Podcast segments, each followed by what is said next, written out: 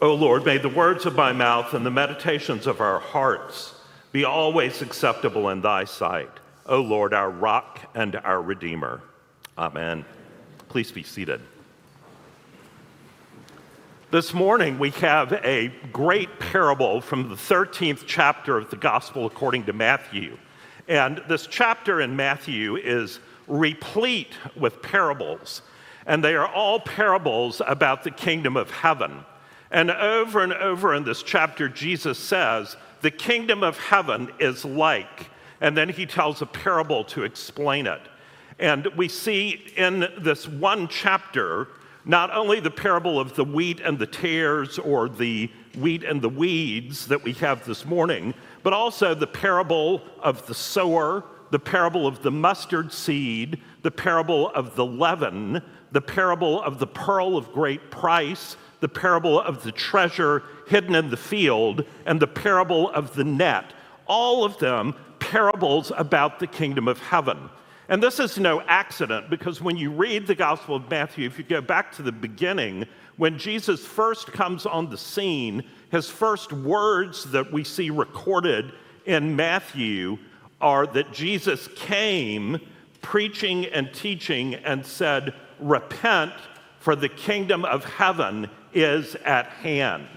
And if you look at some other renderings of that verse, the Amplified Bible says, From that time, Jesus began to preach and say, Repent, change your inner self, your old way of thinking, regret past sins, live your life in a way that proves repentance, seek God's purpose for your life, for the kingdom of heaven is at hand.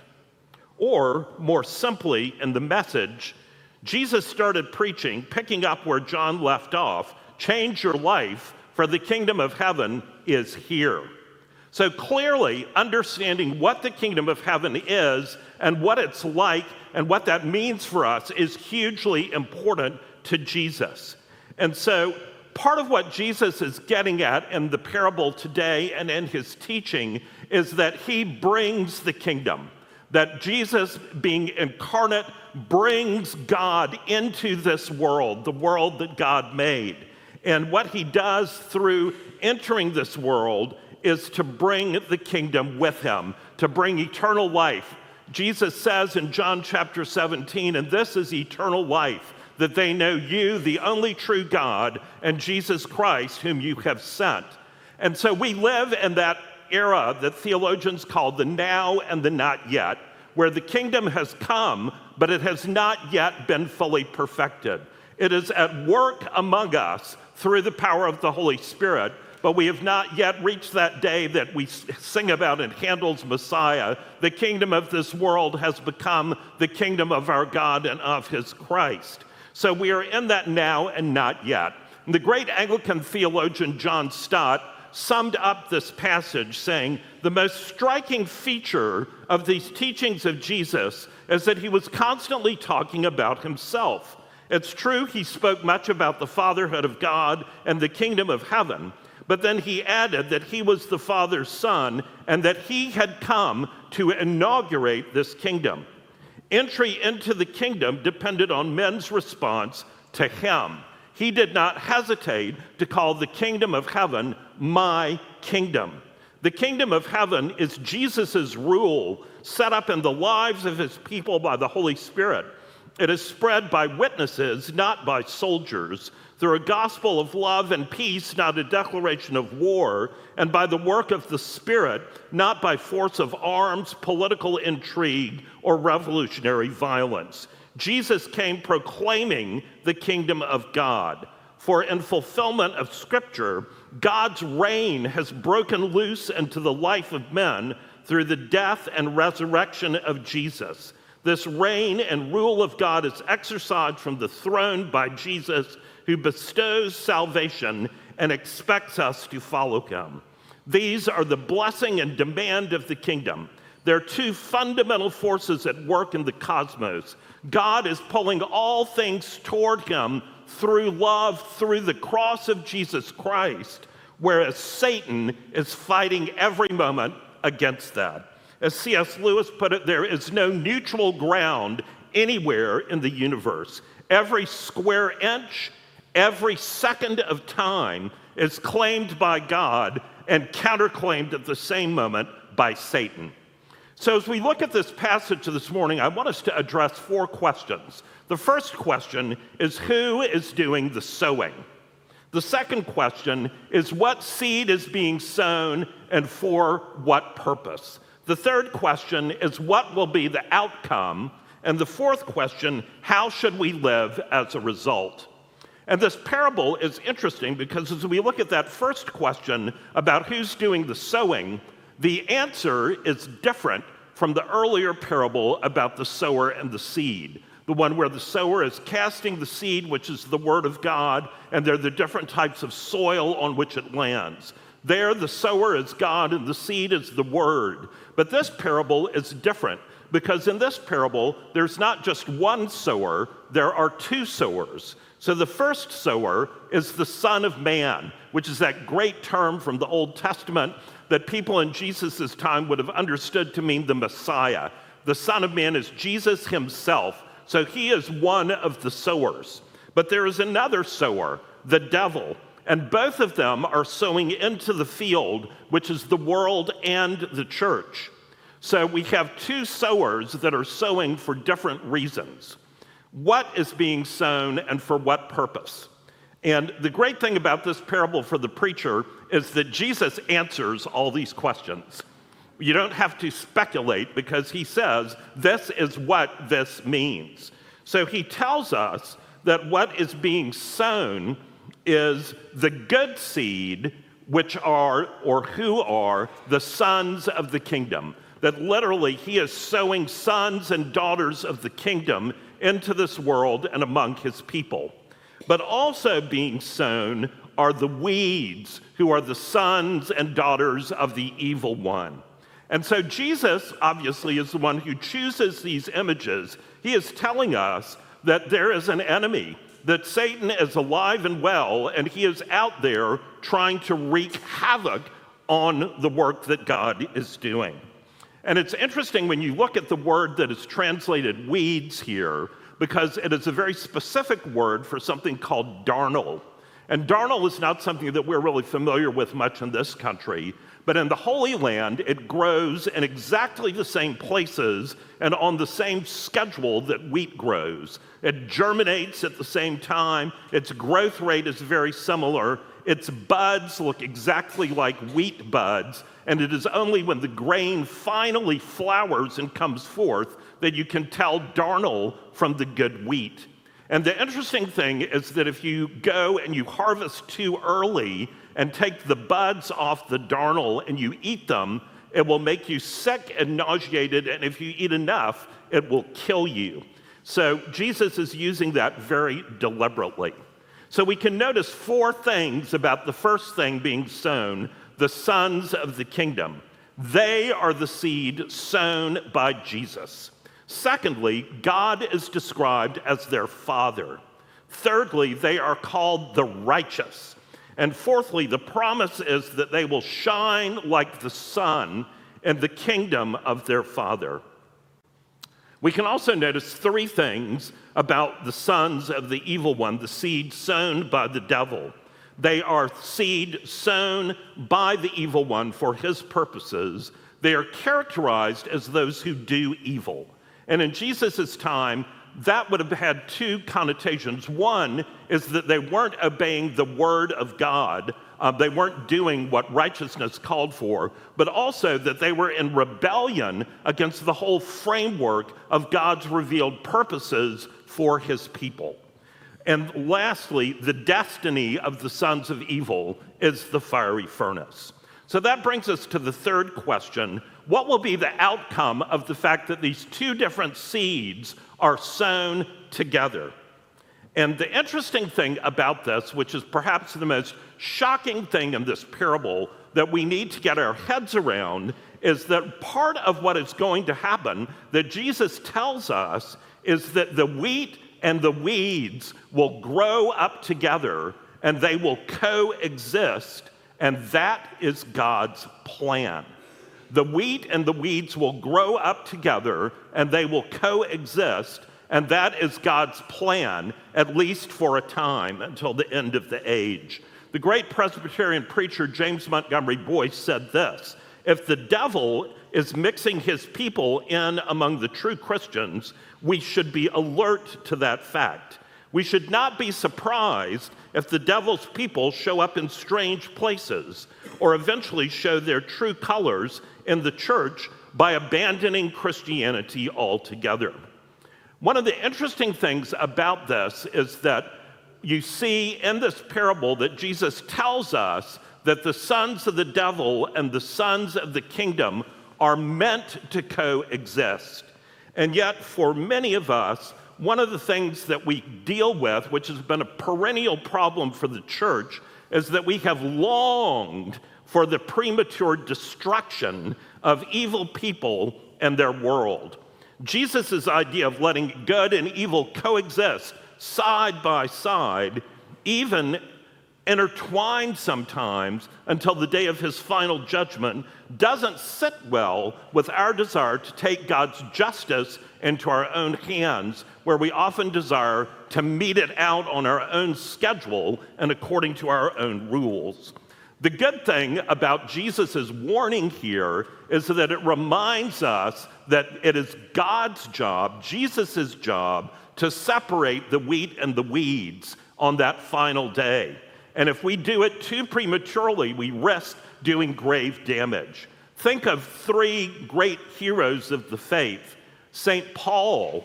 Think of St. Paul's early life. Paul, who was a terror to the early Christians whose mission in life was to root out and destroy anyone who followed the way and to send them to death. Or St. Augustine, who didn't start off being called Saint Augustine. Augustine was famous for being dissolute and promiscuous, for being the original party animal back in that city of Hippo, and having all sorts of terrible things going on in his lifestyle and not being remotely interested in the things of God. Or think of C.S. Lewis, that great evangelical atheist who throughout his 20s and 30s would tell anyone who listened that any self respecting person who looked at the evidence would conclude that there is no God. And yet, all three of these men were dramatically converted to the Christian faith through the work of the Holy Spirit and through other people in their lives. And it is a good reminder to us that when we look at this passage that its most distinctive feature is to warn us not to root out evil prematurely. That great Anglican bishop J.C. Ryle said this The visible church is set before us as a mixed body. It is a vast field in which wheat and tares grow side by side in the church and in the world. We must expect to find believers and unbelievers, converted and unconverted, the children of the kingdom and the children of the wicked one, all mingled together in every congregation of baptized people. The purest preaching of the gospel won't prevent this. In every age of the church, the same state of things has existed. It was the experience of the early fathers, it was the experience of the reformers. There's never been a visible church or re- religious assembly of which all the members have been good wheat. The devil, that great enemy of souls, has always taken care to sow, sow tares. But the point of that is not for us to start looking around at the person in the next pew and saying, aha, I always knew about you. No, the point is that we need to focus on being good wheat. One of the things that we see in this parable is the understanding that the kingdom has come with Jesus, but the old age has not been eliminated. It is fading away, but it is still with us the parable teaches us that there will one day be a day of separation between the godly and the ungodly at the end of the world. And God will bring his perfect justice to bear on that day. And those who have followed Jesus will shine like the sun in the glory of their Father, and all that is evil and wicked and twisted will be put away, and God will wipe away every tear from the eyes of his people. So that is what we have to look forward to. But in the meantime, we live in that now and not yet, which brings us to the fourth question How should we live if we take this parable seriously today? The first thing is that we must not be surprised by evil and by false teaching and even by false Christians, nor should we take God's justice into our own hands and timing. The second thing is that it is incredibly important that we allow God's kingdom to shine through us, to remember that we are sons and daughters of the kingdom. When we come into a relationship with Jesus Christ, He dwells in us through the presence of His Holy Spirit and calls us to bring that word of hope and of truth and of life to this dying world. We are living in a culture characterized by anxiety and despair and meaninglessness and death. And we are called in the midst of that to remember Jesus' words when Jesus said, The thief comes to steal and kill and destroy. I have come that they might have life and have it abundantly. We are the ones who are called to bring that word, to shine like the sun, to be the good wheat. We are the sons and daughters of the kingdom. We have been sown by Jesus for a purpose. That is our identity, and we must live into it. There's so much confusion about identity in our culture today. And it all goes right back to what we sang in our first canticle It is He that hath made us, and not we ourselves. God has made us. And Jesus, when we come into relationship with Him, our identity is that we are a son or daughter of the kingdom. That is a great identity and purpose. And we are sown into this world to give glory to Him, to live for Him, to offer the word of hope to this dying culture. We are the sons of the kingdom. But as the theologian Craig Blomberg put it, perhaps the most dangerous thing today is not so much the premature removal of the weeds or evil from our society, but the reverse phenomenon, the premature removal of the wheat. Fewer and fewer Christians are actively involved in the world and in their communities, with Christians tending to withdraw and live in a bunker mentality when they're only surrounded by their own and isolated from a dying world. And that brings this question for all of us, including the preacher Are you more preoccupied with cursing the darkness and blaming the weeds and trying to pull them out and pointing at those people over there? And if they would just stop doing whatever that is that they are doing, then everything would be okay. Are you more preoccupied with that or more preoccupied with doing all that you can to live following Jesus, being a son or daughter of the kingdom, being that good seed, that seed that is growing, that has germinated where you've been planted, that is growing up strong toward the sun, toward that light of God's word, and bringing fruit that will satisfy the hunger of those around you.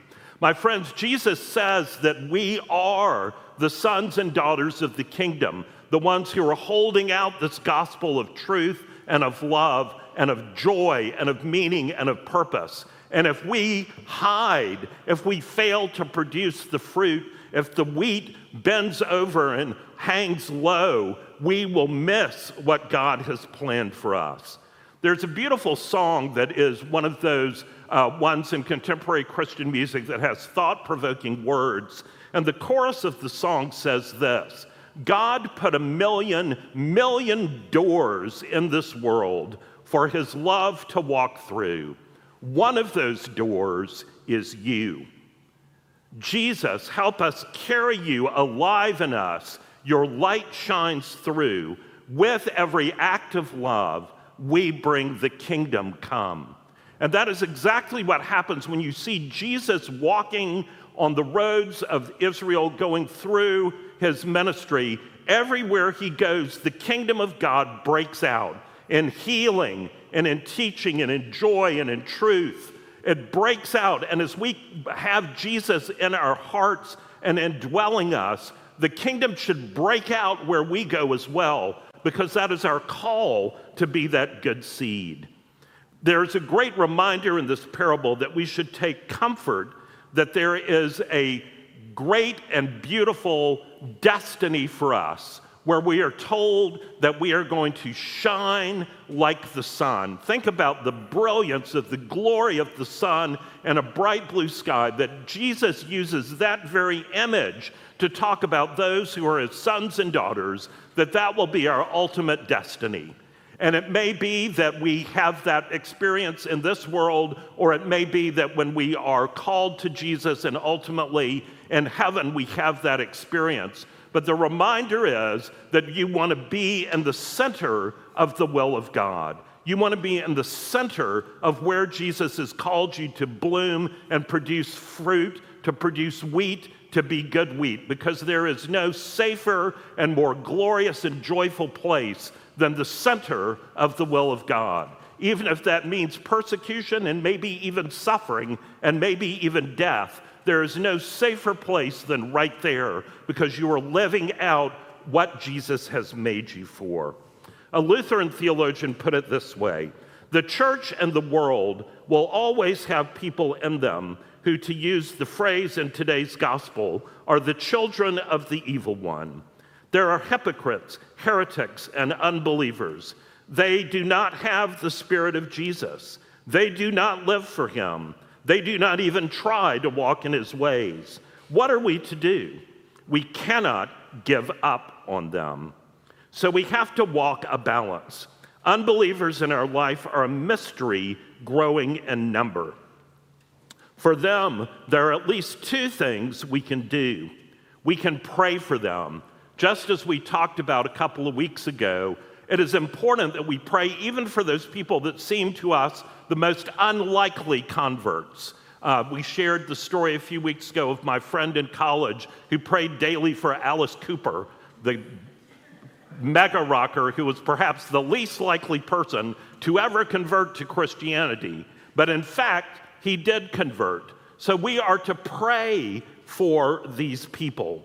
And the other thing that we are to do is that we are to preach to them both through our words and through our manner of life, beckoning them to come and see, to come and see, to see the light of God's word, to see the joy and beauty and truth that is in the kingdom of God. But in some ways, our fundamental job is simply to remain wheat. No matter how many tares surround us, no matter how many weeds seem to be around us, but to remain wheat wheat that knows how to be fed and how to grow, wheat that is growing toward the sun, whose roots are looking for the good water, who are growing up into that fruit bearing stalk who is able to give life to those around. And then we are to entrust the rest to the Lord of the harvest. He will preside over both the wheat and the tares according to his wisdom and his goodness and his timing. In a few moments, we're going to sing uh, a great hymn as we close this morning. And I'd like to just close as a prayer with these words from one of the stanzas Come, labor on, claim the high calling angels cannot share. To young and old, the gospel gladness bear. Redeem the time, it's ours to quickly fly. The night draws nigh. O oh Lord Jesus, we pray that you would help us to be good wheat and that you would remind us that we are sons and daughters of the kingdom and that in that destiny we would follow you. We pray all this in Jesus' name. Amen.